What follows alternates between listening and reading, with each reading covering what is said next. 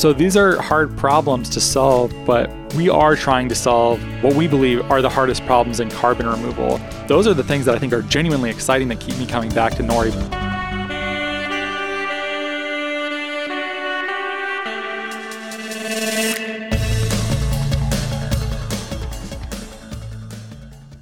Welcome to another episode of Net Zero Life. I'm your host, Nathan Sweet, and I'm here to peel back the lessons, ideas, and philosophies from leaders working in climate so you can live a sustainable life that brings the world closer to net zero emissions. On the show today is Ross Kenyon, co founder of Nori. Nori is the carbon removal marketplace that helps organizations, companies, and individuals meet their climate goals with high quality carbon removal offsets. They are early advocates of carbon removal as opposed to avoided carbon emissions, players in the intersection of blockchain and technology and climate space, and purveyor of regenerative agriculture projects. Ross is a former political philosophy PhD student who decided playing with filmmaking was more fun than graduate school. He is a screenwriter, producer, and he's also worked in the technology communications and the blockchain space. Currently, he is a co founder of Nori as well as their creative editor, where he leads the development of Nori's podcasts and other types of media. This is a fun and wandering episode. I get to pick Ross's brain about his climate podcasting journey, best practices for creating engaging and entertaining episodes, and how he finds his all star list of guests for the Reversing Climate Change podcast, which you should check out. We also touch on Nori's work on the intersection of climate, carbon removal, and blockchain. Ross, welcome to the show. Yeah, thanks, Nathan. I appreciate it. I think um, I think you opened up the door for a great place to start, which is who is your audience? Who is my audience as uh, a person of Nori, a Nori not, or reversing climate change? Yeah, I was thinking specifically for the podcast that you created, founded, and host, um, Reversing Climate Change. The audience. Well, we started it, and I always attribute this to Paul's. Uh, Paul Gambill's our Nori CEO, one of my co-founders. He had a lot of vision for the importance of having a creative forward company, having content really be key.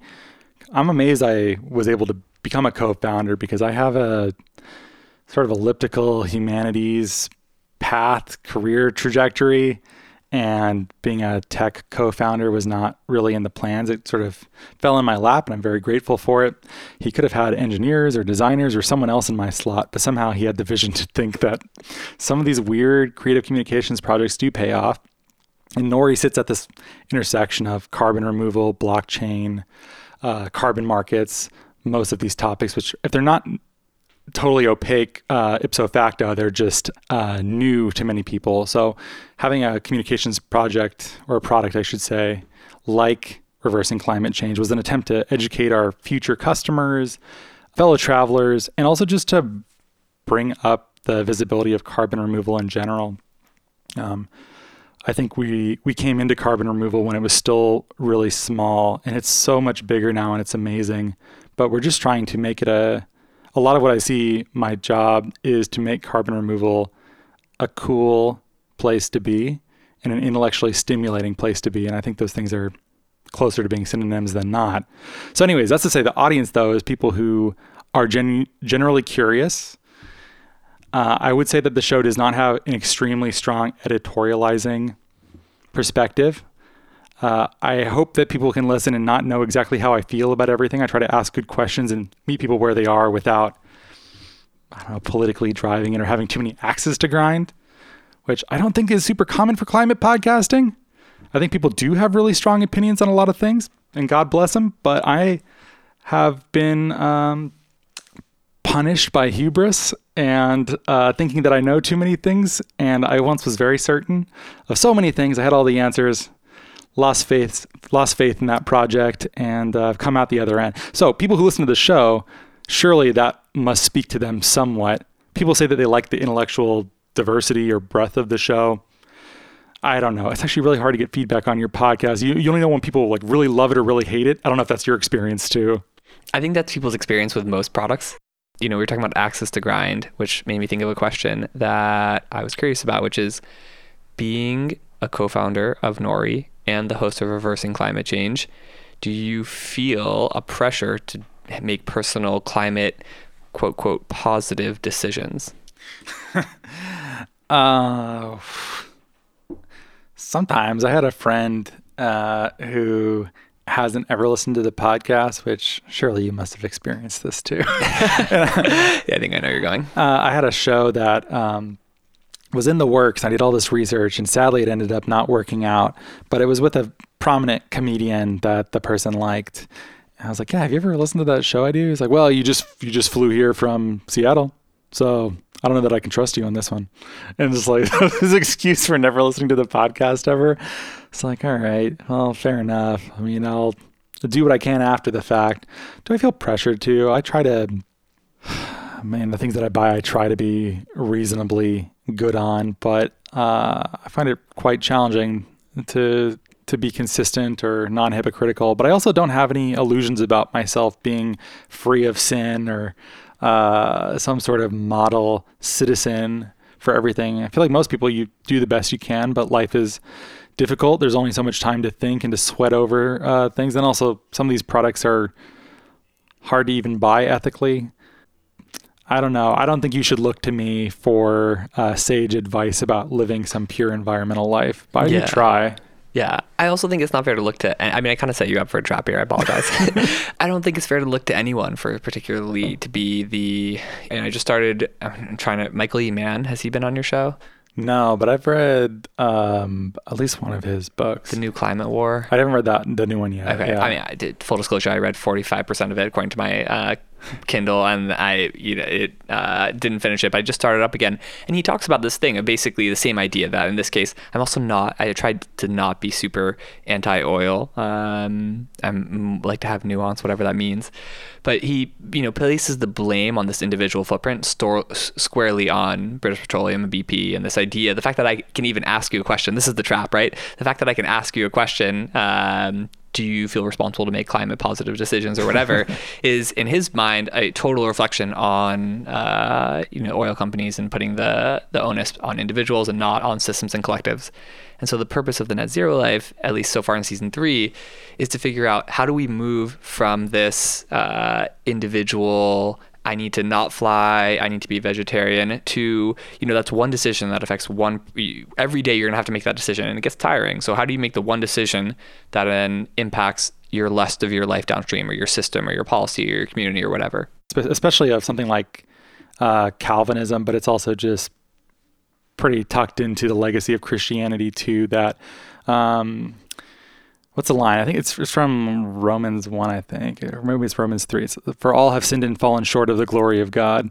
You've um, you just just by being you're caught between your own selfishness and a desire to be eusocial and to put others first and um, we fall short of that constantly how many times if you just counted up how many times you acted selfishly this morning alone it would uh, be a great number indeed if you thought of all the alternatives ways you could have spent your time or your money and um, i think there's something that's beautiful metaphysically about that in a poetic sense of being like that's true um, when you are a human and you inhabit this plane, you uh, fail constantly and act in ways that are not actually in the interest of everyone. And you must ask for forgiveness, essentially for existing for that reason. It's just part of who you are. So even you know, even if you're an atheist and you hated everything that I just said, uh, I still think there's something that's poetic that transcends the religious part of that, right? A hundred percent. Um, although it's interesting because there are lots of people in the, I think, the world today who are choosing, well, not to end their own life, not procreate or not have children because that is the best thing they can do for the climate. Um, and I mean, honestly, it probably is. Not necessarily. Not, I- that's also not uh, me not condoning. that. Yeah, exactly. I don't necessarily condone that behavior. I don't have kids. although I think um, one day I'd like to.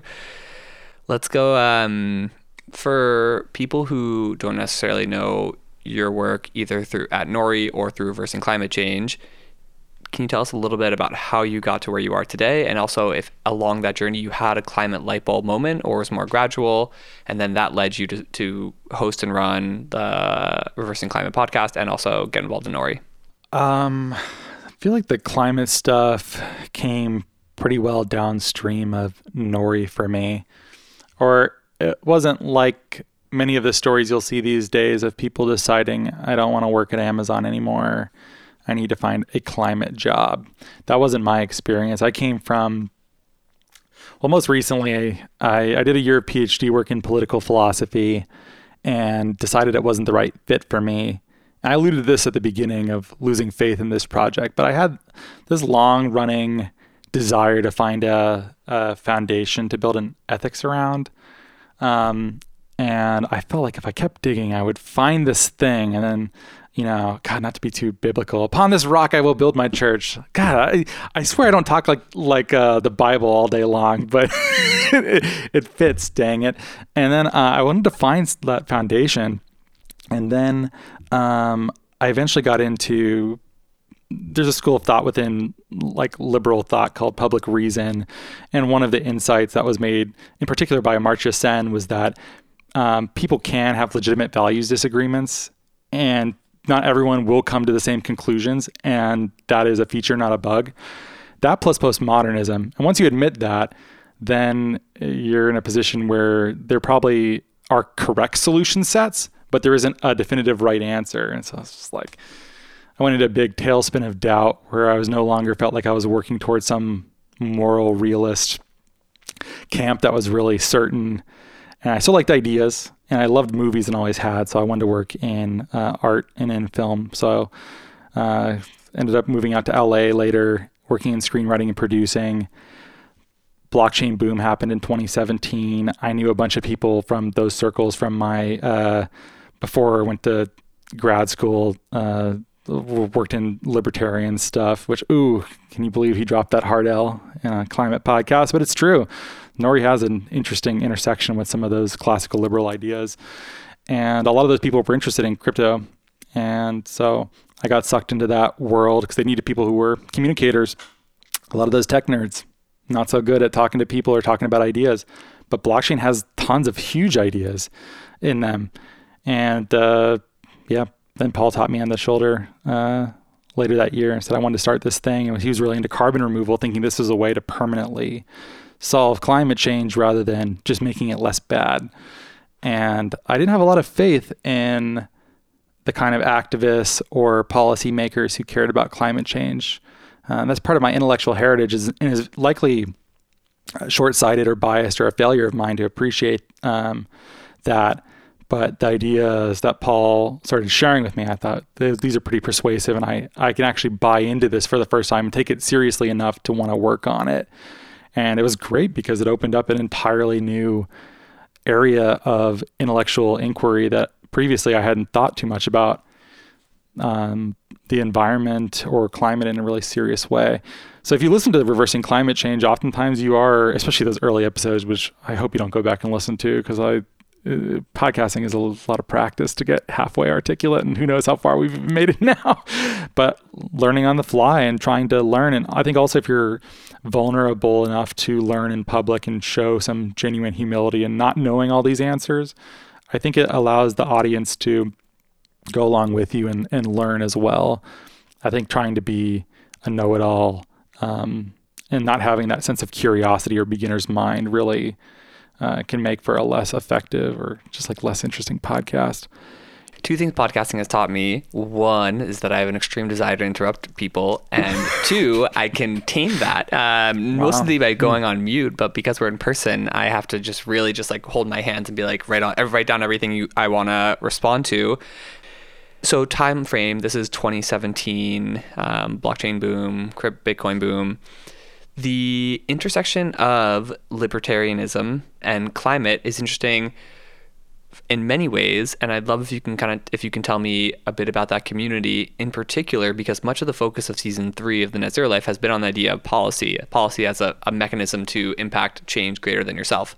I don't know if that i'm not a libertarian um, so i don't know if that conflicts with the libertarian ideals but uh, it's a worthwhile to explore the um, how climate and libertarianism go hand in hand well, I don't know that I could speak entirely confidently in general terms, but there are plenty of intersections too. The the conservatives and libertarians um, that I know that are interested in climate change, they oftentimes want things to work in a very market driven kind of way.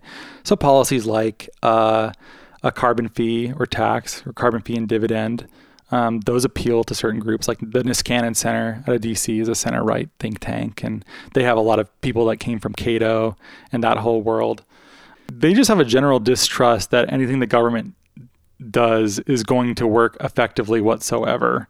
So I think the idea of having businesses that are dealing with carbon removal um, for many of them is also very exciting to them. I've also seen people critical of this from the left, though, of this entrepreneurial saviorism that uh, that conservatives and, and, libertarians, people who are skeptical of government, so weaken our institutions by a lack of trust or engagement that the only option left is to start businesses. And this is a sad state of affairs rather than something to be celebrated.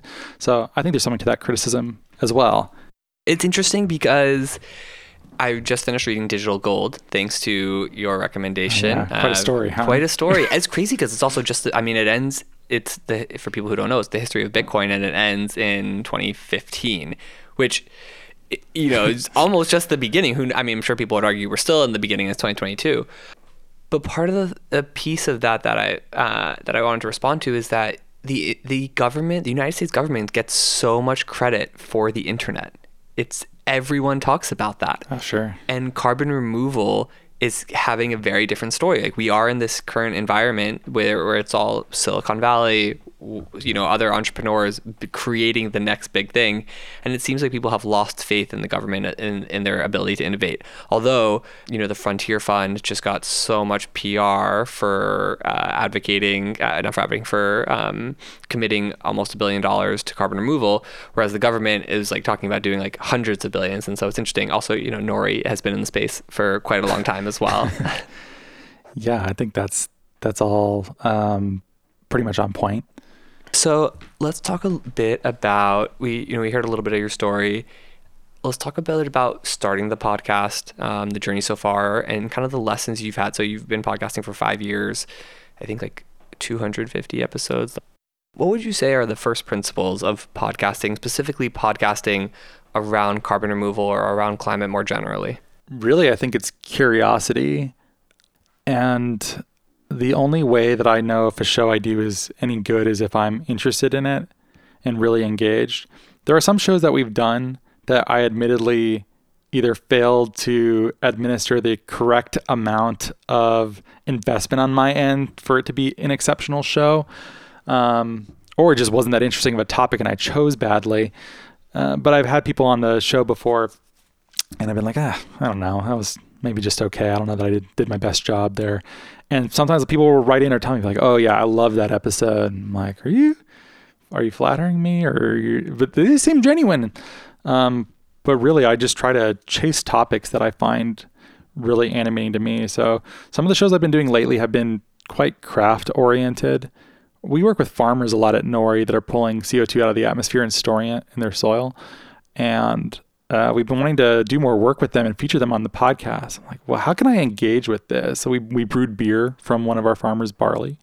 That was fun. Uh, another farmer of ours just sent us, uh, gosh, like 17 or 18 pounds of honey.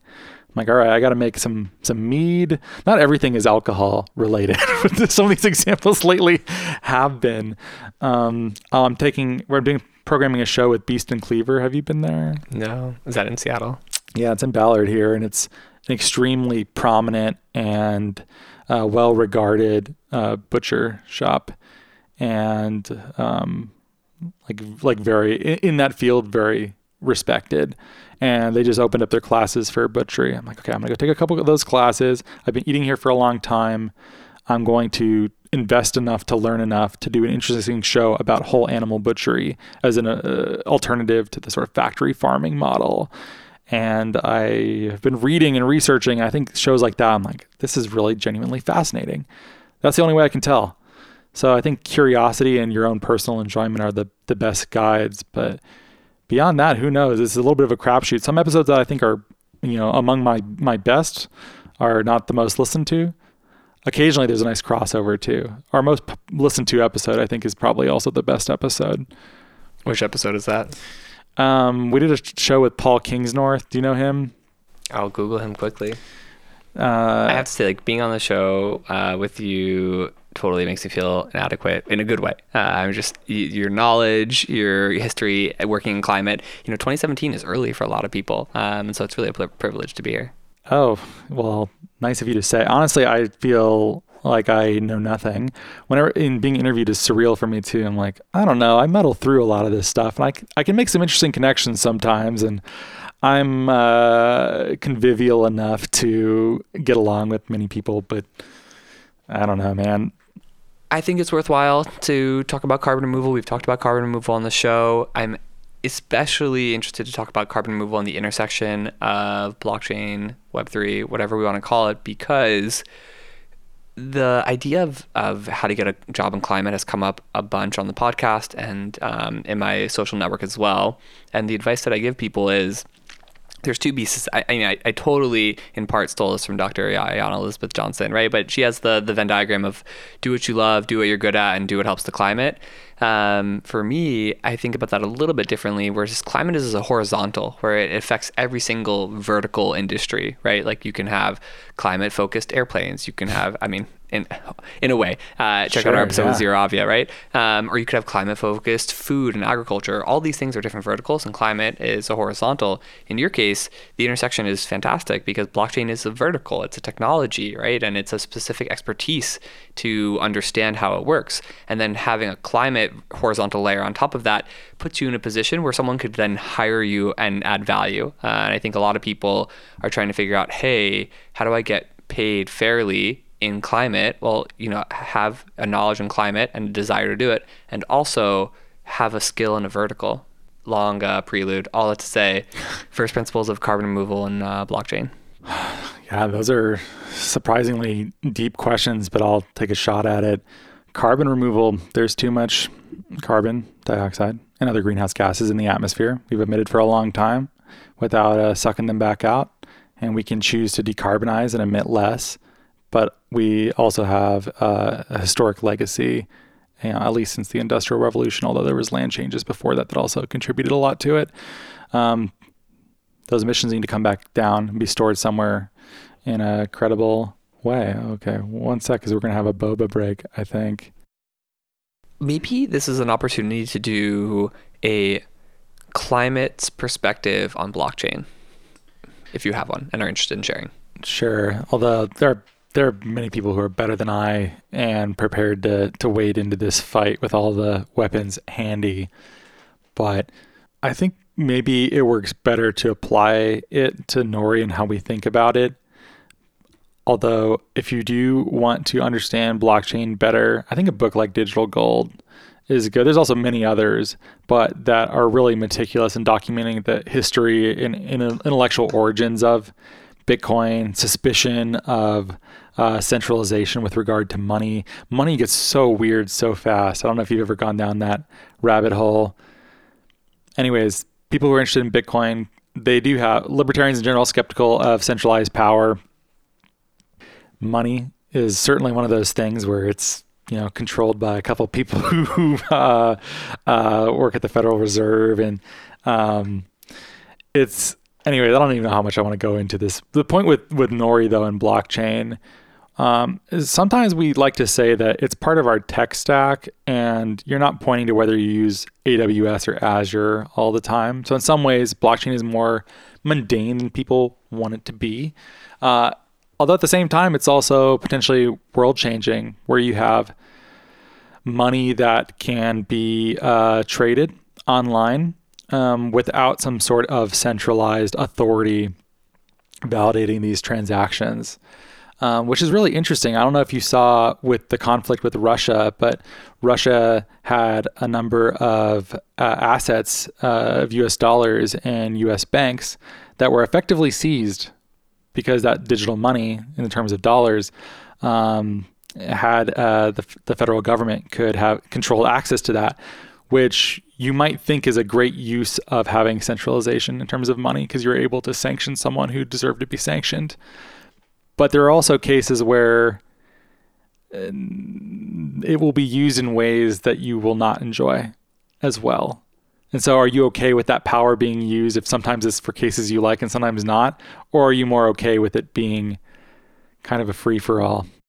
It's an interesting topic that we continue to dive on. I think this is a great opportunity though to speak a little bit about Nori and oh yeah, if, Nori. Yeah, like if we could talk about Nori, Nori's.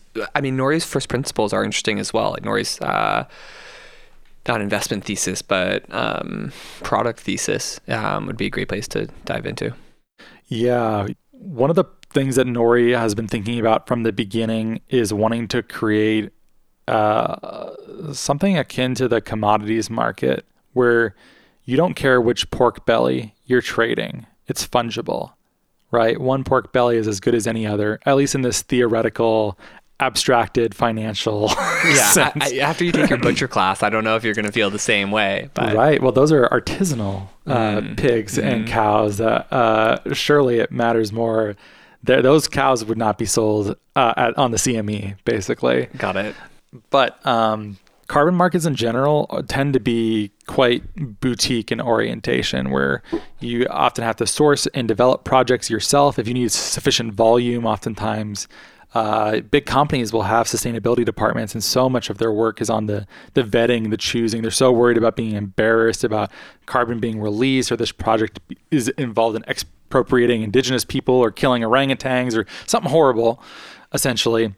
And Nori, we've long wanted to create a t- true uh, commodity market for this where you're able to compare carbon removals across methodologies. And this is sort of a great white whale.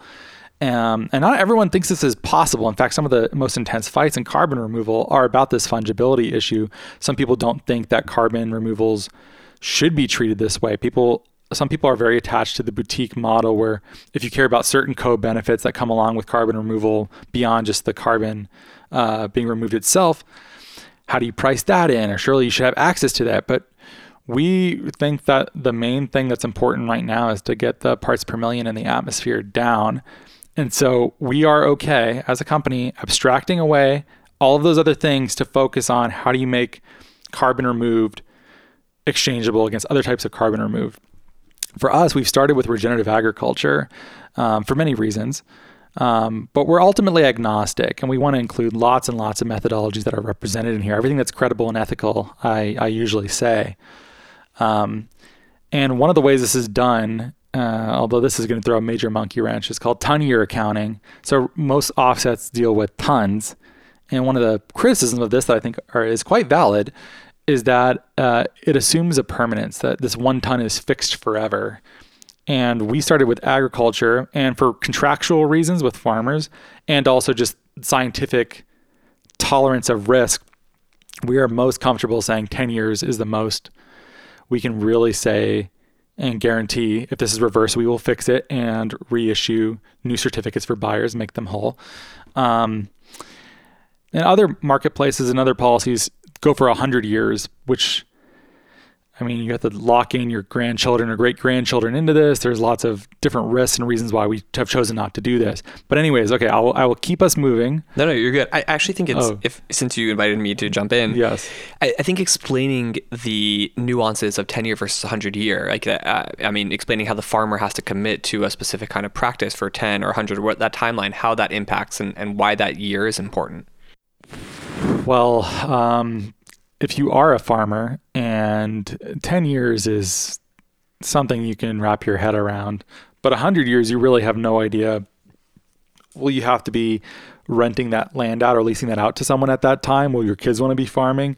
Uh, is there a better use of that land 50 years from now? Maybe you'd like to go from from ag land into plant trees and become an orchardist or uh, a lumber uh, seller. Okay, go ahead. Yeah, and and that's important because for the math and science of the matter is that if you're selling a removal credit for a certain number of years, that carbon is sequestered and then has to stay sequestered for that 10, 15, 20, 30 year time period or you have to be sequestering at that rate that you've then created the token or or sold the credit for. Right, something something akin to that and um, what do you do then also if in the same marketplace we want to accept direct air capture, which who knows exactly how permanent it might be? Might, might we might be comfortable saying 100 it might be 1000 i am not sure this is a, math question and very empirical and, and modeling based but let's just say there's a ratio. You could say a direct air capture that is mineralized in the lithosphere, deep underground in some basalt cave somewhere. That is going to, we're confident saying 150 years. So if a if a nori removal ton it counts for 10 years of storage and that's what ag uses. And then you have 150 years. Should the direct air capture credit for 150 years for one ton, should that count for 15 NRTs? So are you paying for the years being stored by the ton? This becomes very controversial about the math. Like, does this add up? How exactly does this work? Is it is it linear? Is it linearly extrapolated, or is there some sort of curve involved? lots of good questions that and people people in good faith can disagree about the correct amount of this to do and a lot of research is being done on this but i think if you can crack that then you're able to get to the scale where the thing that we care about is years being stored and then that's how you get you know billions trillions of tons moving whereas this more like pick and choose developing little projects model i don't think that gets us to scale ever so these are hard problems to solve but we are trying to solve um, what we believe are the hardest problems in carbon removal. And not all of them are merely technical engineering, scientific problems. A lot of this is financial modeling, making sure this marketplace actually does what it's supposed to do and getting the right stakeholders involved so it's ethical and actually works. Those are the things that I think are genuinely exciting that keep me coming back to Nori, but is also uh, avenue or grounds for attack for some who, who don't see it the same way. Yeah, I mean, it's it's it's so fun to be in person because I see that passion and that energy come through. Um, I'll add that you know, the reason that what Nori is doing is so important, um, in part uh, for me at the highest level, is that you are facilitating a marketplace. And the whole purpose of having a marketplace that works is that it, incentivizes people to do things. And then if we incentivize people to do things, then we get to scaling, right? And there's, uh, in common parlance in the IPCC world, is we're basically screwed if we don't get carbon removal up to 5, 10, 30 billion tons of year uh, of carbon removal because we have these hard to abate sectors, or we're choosing to not abate certain sectors, abate being uh, re- reduce the amount of carbon they're emitting, like aviation, um, like long haul travel, and all these other things. Season 3 of The Net Zero Life is powered by Climate People, and we'll be right back to the show after a quick message from them. Season 3 of The Net Zero Life is powered by Climate People. Climate People is a technology recruiting firm dedicated to decarbonizing the economy through placing mission driven talent into climate tech careers. We focus on data, software, product, and user experience recruitment across all climate sectors. Whether you're a job seeker looking to use your skills for good, or a hiring manager looking to build out your team of mission driven engineers, Climate People can take care of your talent acquisition needs so you can focus on bringing the world closer to net zero emissions.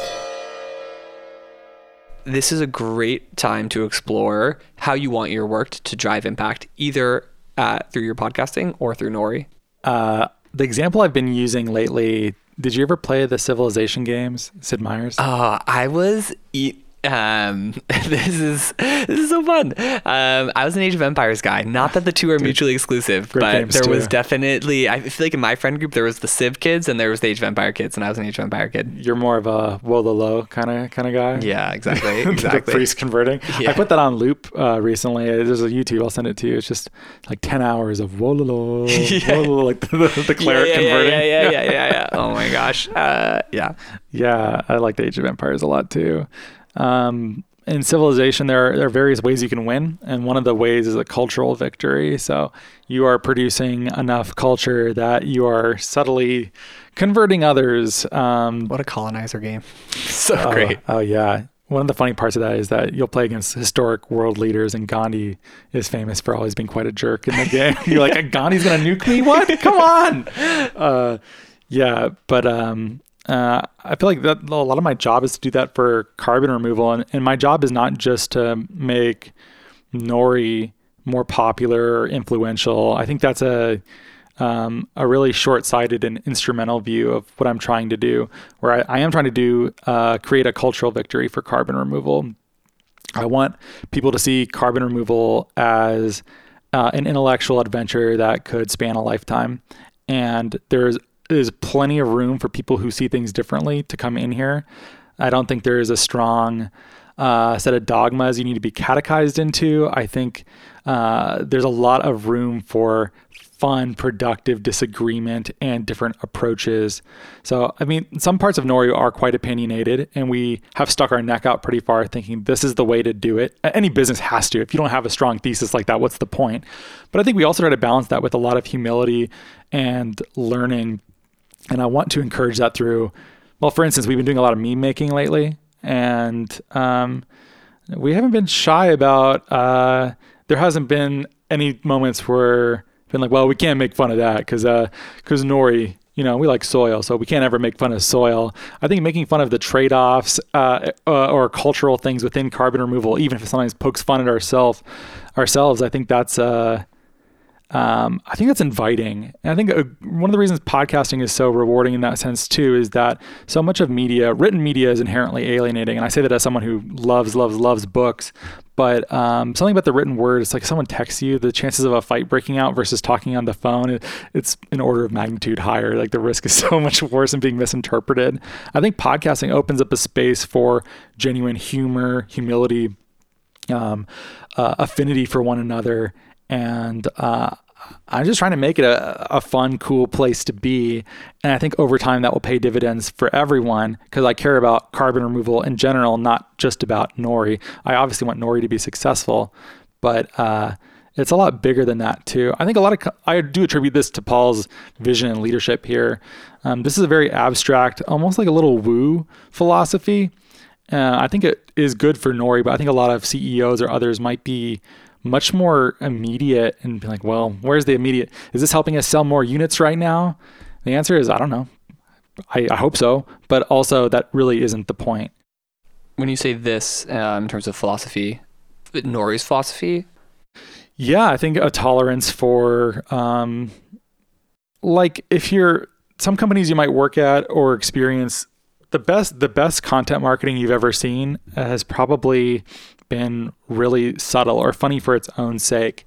Like, um, here's an okay example. Tim and Eric did the purple mattress ads. It's just them being them their goofy selves with the mattresses, and it was it was funny for its own sake, even if you didn't care about mattresses. It's like, okay, that's a really good commercial. Whereas most commercials we've grown up with have not been that. It's sort of a quick pitch maybe there's like a sexy or provocative or uh, action filled or just like a joke. Um, all I want to do right now is go Hulu has live sports. Like, I just yeah. like want to blurt it out. It's crazy. Yeah. Oh my gosh, marketing I, is so powerful. Yeah, I think I think being a little more soft spoken uh, or not trying to sell people all the time, I think that that does have benefits to any company who does it if they're able to obviously if you're trying to move units because you're going to go under then maybe you don't have the ability to think a little bit longer term but yeah that's how i see it. What does success look like for you and nori? You spoke a little bit about carbon removal. Um, we, we just spoke about carbon removal um, success there.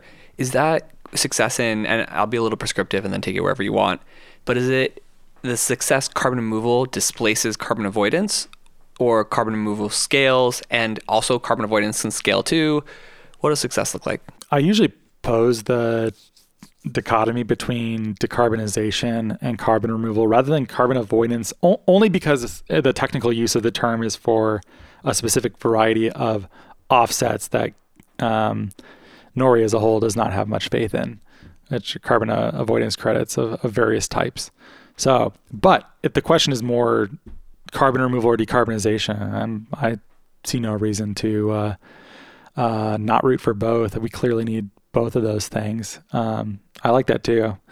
Uh, we've actually put out a bunch of memes about uh, those things going together. So I, I, think that as far as there are dogma, I think that's probably yeah close to one of them. Yeah. Let's. Uh, is there anything else that you want to jump in uh, and talk about in terms of either first principles that you've learned along the way from podcasting?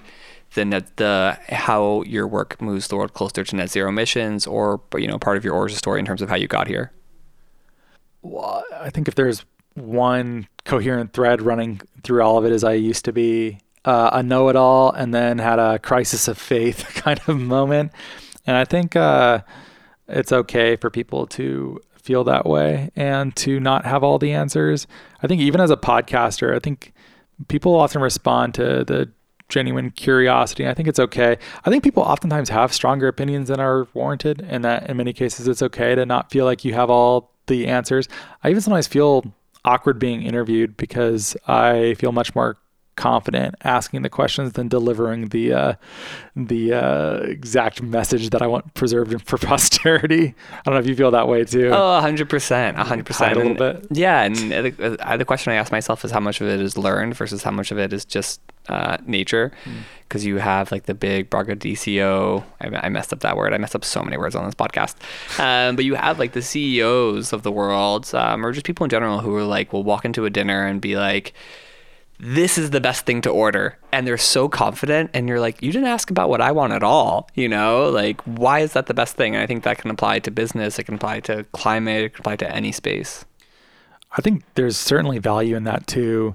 Uh, Paul has a line. I don't. I don't think this is original to him, but I love it. He says sometimes you got to wear the purple, and sometimes you got to be the emperor. And people people do want a strong leader, and I respect that. Uh, Paul in particular, um, like we have uh, w- w- having diversity in your team intellectually is often really important for that reason too. I always point to my colleague, another co-founder, Alessandra Guerra. She she's uh, has an engineering background and is extremely data driven and being like, well, what do customers say? Like like what about this process? Can we do research? And Paul's very visionary, or like Steve Jobs. Like no one knew they wanted an iPhone until I built one. yeah And having that tension of both of them on the team in- in leadership is uh, really valuable. I think I cautious against being too. Maybe this is part of the humility thing too, but I think being able to, rather than having to side with one or the other, be like, wow, this this tension in here is productive. And if we had everyone who just agreed with Paul or just agreed with Alessandra, that would not make us a stronger company. I think being comfortable with some types of disagreement like that um, can really be a good thing. Yeah, Gavin McCormick, the founder of WattTime, and I did an episode. Um, it's the season premiere. It's the first episode in season three, and he said that that's academically proven that uh, diversity of thought leads to better outcomes. Uh, that's I'm sure that's true to some extent. Although I've definitely been in meetings where I'm like, wow, the agreement here is so divergent that I'm not sure that this is useful. yeah, yeah. I, I, think that, you know one of the, the lessons that I've peeled back from what you just shared is that is also you know do what works for you. Now now we've really transitioned from going to uh, climate to personal how to live your best life. Um, but you have to you have to use that method that resonates with you. If you're a person who feels really strongly about your opinions, like lean into that and figure out like what part of society that fits in well. If you're a person who has more of like a, a, a humble um, persona, then figure out like where you can fit in, and, and you have to figure out what works for you, and you can't force it. And uh, you know, Yeah, I think that's experience. I think that's true, and I also um, I don't think the the nuanced approach the nuanced approach also faces the risk of being the uh, the actually guy. You're like, well, actually, it's more like, and um, and never, and even when there are cases of, of where the moral bright line is is obvious of trying to find the good in something, uh, where there might not be any, or being too fair in cases where you really need to make a decision. So it isn't just that this way of being is universally better. Yeah. There are also cases where you're like, wow, I uh, don't know that this is actually correct. now I'm wondering if Michael Pollan should write a book called like The Activist Dilemma, uh, which is like under the thesis of do you need people just like yelling at you that there's a problem as opposed to people yelling there's a problem and here's a solution? Because I think the activist is more of the former rather than the latter. But before we go down that route, I'd love to spend some time just um, probing you with some personal climate questions, if you'll allow me. Uh, Yeah, as you wish. Yeah, if you weren't spending your time at Nori and reversing climate change, what would you be doing? Man, I don't think I could ever find another job as good as this. This is, um, I think this is, you know, assuming Nori goes well, I think I'll retire from here.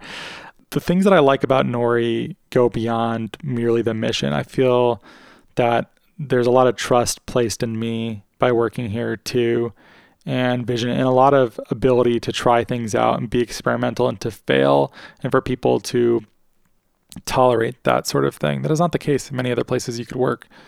Um, so it's almost the environment that surrounds the the mission is oftentimes what keeps people engaged. At least for me. If I had to choose another job, though, I don't know. There's there's plenty of people that that are doing interesting work. I just wonder how many of them have room for someone like me, where I'm my skills are so weird. Surely there's some, but would any of them let me do it just this way that I want? It also doesn't have to be a job. I mean, if you retired, what would you do with your retirement? What would I do with my retirement? Probably take more bike trips, go on some more like we were talking about earlier. Yeah, that sounds great. Yeah. Um, would do some mine's doing some like long, long bike rides for weeks or months at a time. Um, I like gardening. I like uh, working with plants. I don't I don't know, probably be a stay at home dad. Probably Yeah. just raise a flock of kids. I don't know, what would you do? Oh man, um, I also think that I would go on lots of long bike rides. I, I think I like working. I mean, I, this is the journey of being a human is figuring out what you want to do with your time, you know, and a job's part of it. Uh, it sounds like you're super lucky and privileged to have a job that truly is bringing you a lot of joy and fulfillment. I should say, I should caveat um, with the privilege that I personally am in. You know, I'm looking for that top of the Maslow, right? uh, so, Sure. um, yeah. What when I when you like the word sustainability or words because two words sustainability superhero, who comes to mind? Sustainability superhero. Wow, I uh I don't know. Um the provocative option is clearly Elon Musk. If I want to get angry emails, I can say Elon Musk. Um but surely surely Tesla's done a lot of good. All right. You might Go with your heart. Go with if that's what comes. go with my heart. I don't know. I think um, I I'm a bit split. This might be a case where the the nuance is more annoying than helpful, but I can respect what Elon Musk has done in building Tesla and people who are you know um, electrifying our car fleet and stuff like that. But I also really like people like Wendell Berry too. I'm weird. So I was talking about commodity markets and the importance of that. And there's nothing farther from Wendell Berry than a commodity market. Um, you can do the Walt Whitman, I am large and I contain multitudes, but really, are you just confused? Like, do you? Jack of all trades, master of none kind of thing. Yeah, so I, I I appreciate those perspectives, but I've I've written back and forth with Wendell a little bit. I've tried to get him on the podcast. I've read so many of his books, um, and I think he just caught a whiff of of the kind of stuff I work on. I was like, you know what? I don't. I don't know that I am into this or I'm willing to spend the time, but usually I'm like, I read 20 of your books, like come hang out. But uh, I think he, I don't think he would respect what I do. Um, so, but I've learned a lot from him. I think he offers really good challenges to the modern world. I don't know if you have you read him before. No, I'm literally every time I listen to your show or now being here in person, I'm like, okay, read that book, read that book, which is great. I mean, that's exactly what I want. Yeah, I, I mean, I'm certainly guilty of that. Um, that's just, yeah, I like books. No, no, Books- I'm books are guilty great, is right? not the word that I would use. It's a privilege to be um, exposed to many other leaders and authors in climate. Do you want to tell, tell a little bit about what? Uh, it would help me a lot if you give um, some background on what Wendell Berry does. He was, uh, uh, he is, but he still exists. I didn't want it to sound like he died. He, he- He's alive. He lives in Kentucky, but he was in uh, New York City. I think he was offered a professorship at Columbia or NYU or one of those schools. And it was a turning point for him of deciding whether or not he wanted to stay in the big city and be a big city writer or move back to his hometown in Kentucky and run his family farm. And he decided the latter. And he's a, a poet and a novelist and a, an essayist. And um, just misses that. His books are all elegiac and they're all about the passing of the old ways of this small town, people knowing their neighbors and working together, and the, the rhythms of that way of life that are really no longer with us, or if they're not fast dying, already dead. Um, so uh, he's been a huge influence on the regenerative agriculture scene that we intersect with quite a lot. Um, but also, a market for regenerative agriculture like this is so abstracted. He's a he's a very much like a dig your fingers into the earth and be present and feel your actual work. The the world is not fungible to Wendell Berry. You know, one town is not as good as any other. One family's not. It's like that line. There's a joke that I I don't know if I made this up or I got it from somewhere. It's you know like when you're rich you can buy new friends or whatever. Or you can buy a new family. I'll give you fifty dollars to respect your dad. Yeah. you're, you're like, there's something that is wrong about introducing uh, finance into these relationships with the earth or with family. And um, like marketplaces and carbon removal. yeah, I don't think he'd like that at all. I, I wonder. I in hindsight, the letter I wrote would pitched him on what Nori was. I'm like, I really should have buried that lead. Like, why am I telling Wendell Berry that I'm making a, a blockchain based carbon removal marketplace? It's like the worst set of words possible to communicate to this guy. It's my own damn fault. I, I, my theme for 2022 is I, am gonna. It was I'm the root cause of my own uh, problems, but it, I might change it to it's my own damn fault. I think that's such a great mantra. Like it's very it's very empowering once you uh, adopt it fully. I'm still working on it favorite books, podcasts, other forms of media that you go to to learn about climate? Uh, yeah, that you go to learn about climate. Uh, my personal favorite, I started uh, it years ago, but I passed it to my colleague Radhika Moolgavkar, who's Nori's head of supply and methodology. It's called Carbon Removal Newsroom. It's mostly weekly, and it's a panelist show. I was inspired by uh, um, the Energy Gang, and uh, political climate and, and, shows like that where they were trying to represent different perspectives and, and comment on the news on a regular basis. But carbon removal is still so early that um, it doesn't have anything like that. It, it has another show now called the Carbon Removal Show. I wouldn't be surprised if more were coming online and good for them. We need more good content about carbon removal. Um, but that's the show that I listen to to keep up with my sector in particular, especially because there's so much news in types of tech outside of uh, like a lot of our content tends to be heavily niched to carbon removal. And part of that is just because, well, we run podcasts and we are never going to have shows as successful as How to Save a Planet. But you can have shows more specialized and better serve a neglected audience because that show is super broad, right? Reversing climate change is extremely broad too broad, some might say. It's just like whatever interests me that week, for better or for worse. Whereas Carbon Removal Newsroom tends to be so, so relentlessly serving that audience that I think it creates a lot of value and is and it's I almost like created that show and helped Radhika shape the new version of it to be the show that I want for myself to stay up with carbon removal. So Carbon Removal Newsroom is my personal favorite podcast. But a lot beyond that, I get enough climate stuff at work that I am not always looking for extra.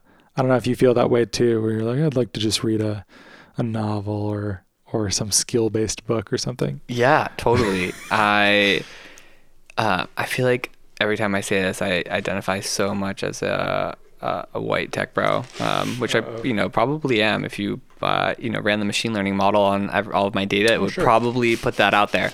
Um, but Naval Ravikant talked about how like he just puts book downs. He puts books down if he doesn't like them. And that was so empowering for me. Like I needed to hear it. I in the same way that like I needed my piano teacher, which I have a piano lesson tonight, to say like you don't need to play that piece if you don't want to, which was her really nice way of saying like you're never going to be a concert pianist, which is so undoubtedly true, but it was so it relieved me of so much personal pressure. Um but, and so all that to say is that yeah, I look for books that bring me energy and if it's a climate book, then fantastic. If it's uh, in the case of the new climate war, I put it down cuz I got got bored and now I'm feeling that I, am ready to pick it back up. Dude, I I'm so bad at that. I've been I do not like uh, Fyodor Dostoevsky, and I've read most of his major novels. and there's some Larry David line from uh, Curb. He says something like, like if I if I pick up a book, I will finish it. I'm friends with people I don't even like, and I will be friends with them until they die. yeah, exactly. I think we got talked about this last time or something. But uh, I'm like that with books too. Or I interpret sometimes the failure to connect with someone like Dostoevsky. I'm like, all right, well, it's past the um, what's it called the uh, the Lindy principle, where it's like or it's like the longer a book's been out or a piece of in, it's continually enjoyed. That's a filtering and saying this deserves to be yeah. read. Dostoevsky is clearly that and I keep reading them. I'm like, uh, it's not it's not because it's Russian literature. Like I, I, love Tolstoy, read all those.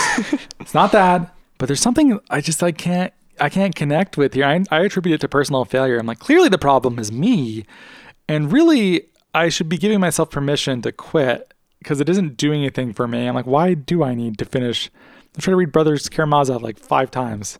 I've always quit in the middle because I lose track and I don't care why do I why do I do this to myself? It's it's really it's funny because um, on the one hand it's so empowering to say like I am the root cause of my own problems. On the other hand, it's it's it's hard. Um, but uh, I can say being on the other side, I would recommend. Not that you should do what works for me, but it, uh, putting books down has really worked for me. Uh, so that saying, that. I'm gonna push. Uh, I, I you, you still have consumed a lot of climate focused media um, Sure. or publications. And so, recommendations that people should go read for any particular le- reason. It could be blockchain focused. It could be the intersection of climate and blockchain. It could be what we didn't get into regenerative agriculture, but any great books on that, or just people who are super inspiring that will help you think differently about sustainability. Uh, one that I I really love. It's been a while since I recommended him, but I was talking to him the other day because I want him to come back on the podcast. Is David Grinspoon? Do you know him? No, David Grinspoon's amazing. Uh, one of our advisors uh, turned me on to him years ago.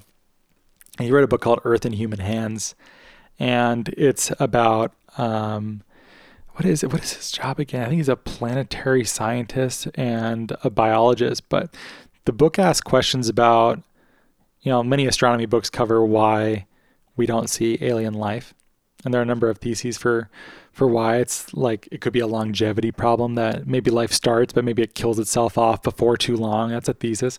And um, one of the ways of framing this is called a great filter event. So, will humanity stick the landing and figure out how to become a, you know, multi-thousand year, tens of thousands of years long civilization, or will we go back to a less energy intensive uh, existence or or die off completely?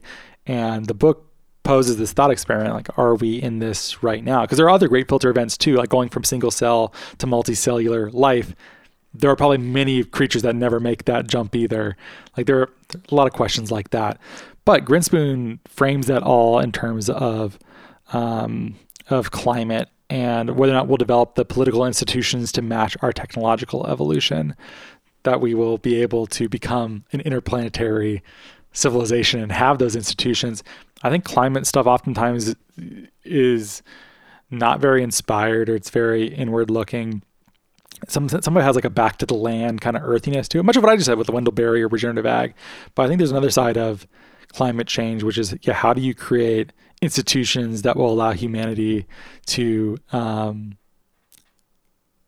last for thousands of years without crises that are planetary threatening. yeah, we've got wizards and prophets, right? Oh yeah, I, I suppose that he is. Uh, that's a very wizardly way to think. I love that book too. Yeah, that Charles C. Mann is fantastic. That's a, probably a great one for people to read too. I also love how fair that book is because he isn't writing it being like, "Haha, wizards are great and prophets are bad." It's so good. It, it was my favorite book of 2021. I've recommended it on the show so many times. The Wizard and Prophet by Charles C. Mann. Um, and I'm looking. I mean, selfishly, I ask these questions to my guests because I want to. I want to find that next book. I want to find what is what is my 2022 The Wizard and the Prophet. Yeah, Grinspoon's pretty outstanding. Um, I'll think some more about that though. Okay, awesome. Um, you, I, I think are an inspiration to many people. Well, you might not feel that way, but but you are. Um, and, and in particular because you took your unique skill set and have applied it to climate, and now you're a co-founder of a tech company. You run a podcast. It's all all things that many people I think listening are going to be interested in. What advice for, do you have for people who may find themselves, you know, five years, ten years behind your career, but who are interested in climate and want to get involved at a professional level? I don't know. So, so much of it feels like luck or having known the right people. Part of it was an ability and a willingness to stick my neck out. And like, I, I've been around crypto stuff for a long time, but never at any professional or serious level until I got that opportunity to, to dive in really seriously in 2017. I think a willingness to be in those uncomfortable environments where you are really stretched to learn a lot are good. I also think conventional advice about uh, you might take a job that's not immediately where you want to be, but there's still a ton you can learn from it. And also, being a generalist and having diverse skill sets can be spun to your advantage too. There are many people that have careers that demand a very linear sort of trajectory. Like if you're an engineer, if you have 10 engineering jobs in a row, you're probably a pretty good engineer and that's fine. But there is something interesting about having traveled, about having worked in different fields, about having some of these stories. I think we've hired people like that. Um, I feel like it's it's easier to find people that do have those linear trajectories than people who might have a more creative or elliptical way of getting somewhere. And you want to have that same productive tension in there too. Um, in meetings, generalists, not that to my own horn or whatever, but sometimes I feel like I do have a, a weirder perspective or I'll see something that people um, don't. And other people that think differently, they of course have things to add too. Um, so it isn't like, oh, I want to work in climate. I have to get a climate degree from that new Stanford school I just saw got announced this morning. You don't need that. Maybe maybe you will in the future, but I think really uh, a curiosity, a willingness to to work hard and to to learn is really if I if I'm hiring someone that matters to me way more.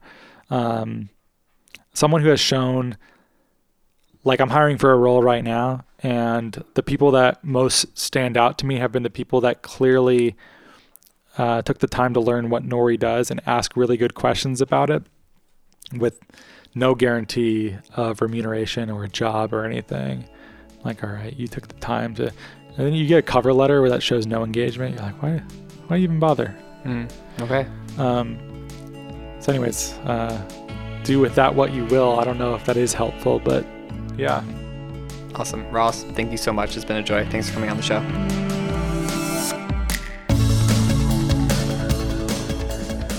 Thanks again to Ross for joining us today. You can connect with him on LinkedIn, Ross Kenyon, R O S S K E N Y O N. And if you want to follow Nori's work, they are very active on Twitter in a good way at Nori, N O R I. Check out the Reversing Climate Change podcast wherever you listen. Get in touch with me and the team via all of our social medias by following at the Net Zero Life. And if you prefer email, Nathan at the Net Zero Life works great too. As a reminder, everything I say is my own opinion, it is in no way reflective of my employer, and it is also not investment advice. This episode was produced by Tony Levitt, the original music composed by Mitch Bernstein from Climb On. Thanks for listening. If you like what you hear, and I hope you do, especially if you're listening to this part, and you want to support our work, please give us a rating on Apple Podcasts, follow us on Spotify, and check out our socials at The Net Zero Life. Until next week, I'm Nathan Svee, and this is The Net Zero Life.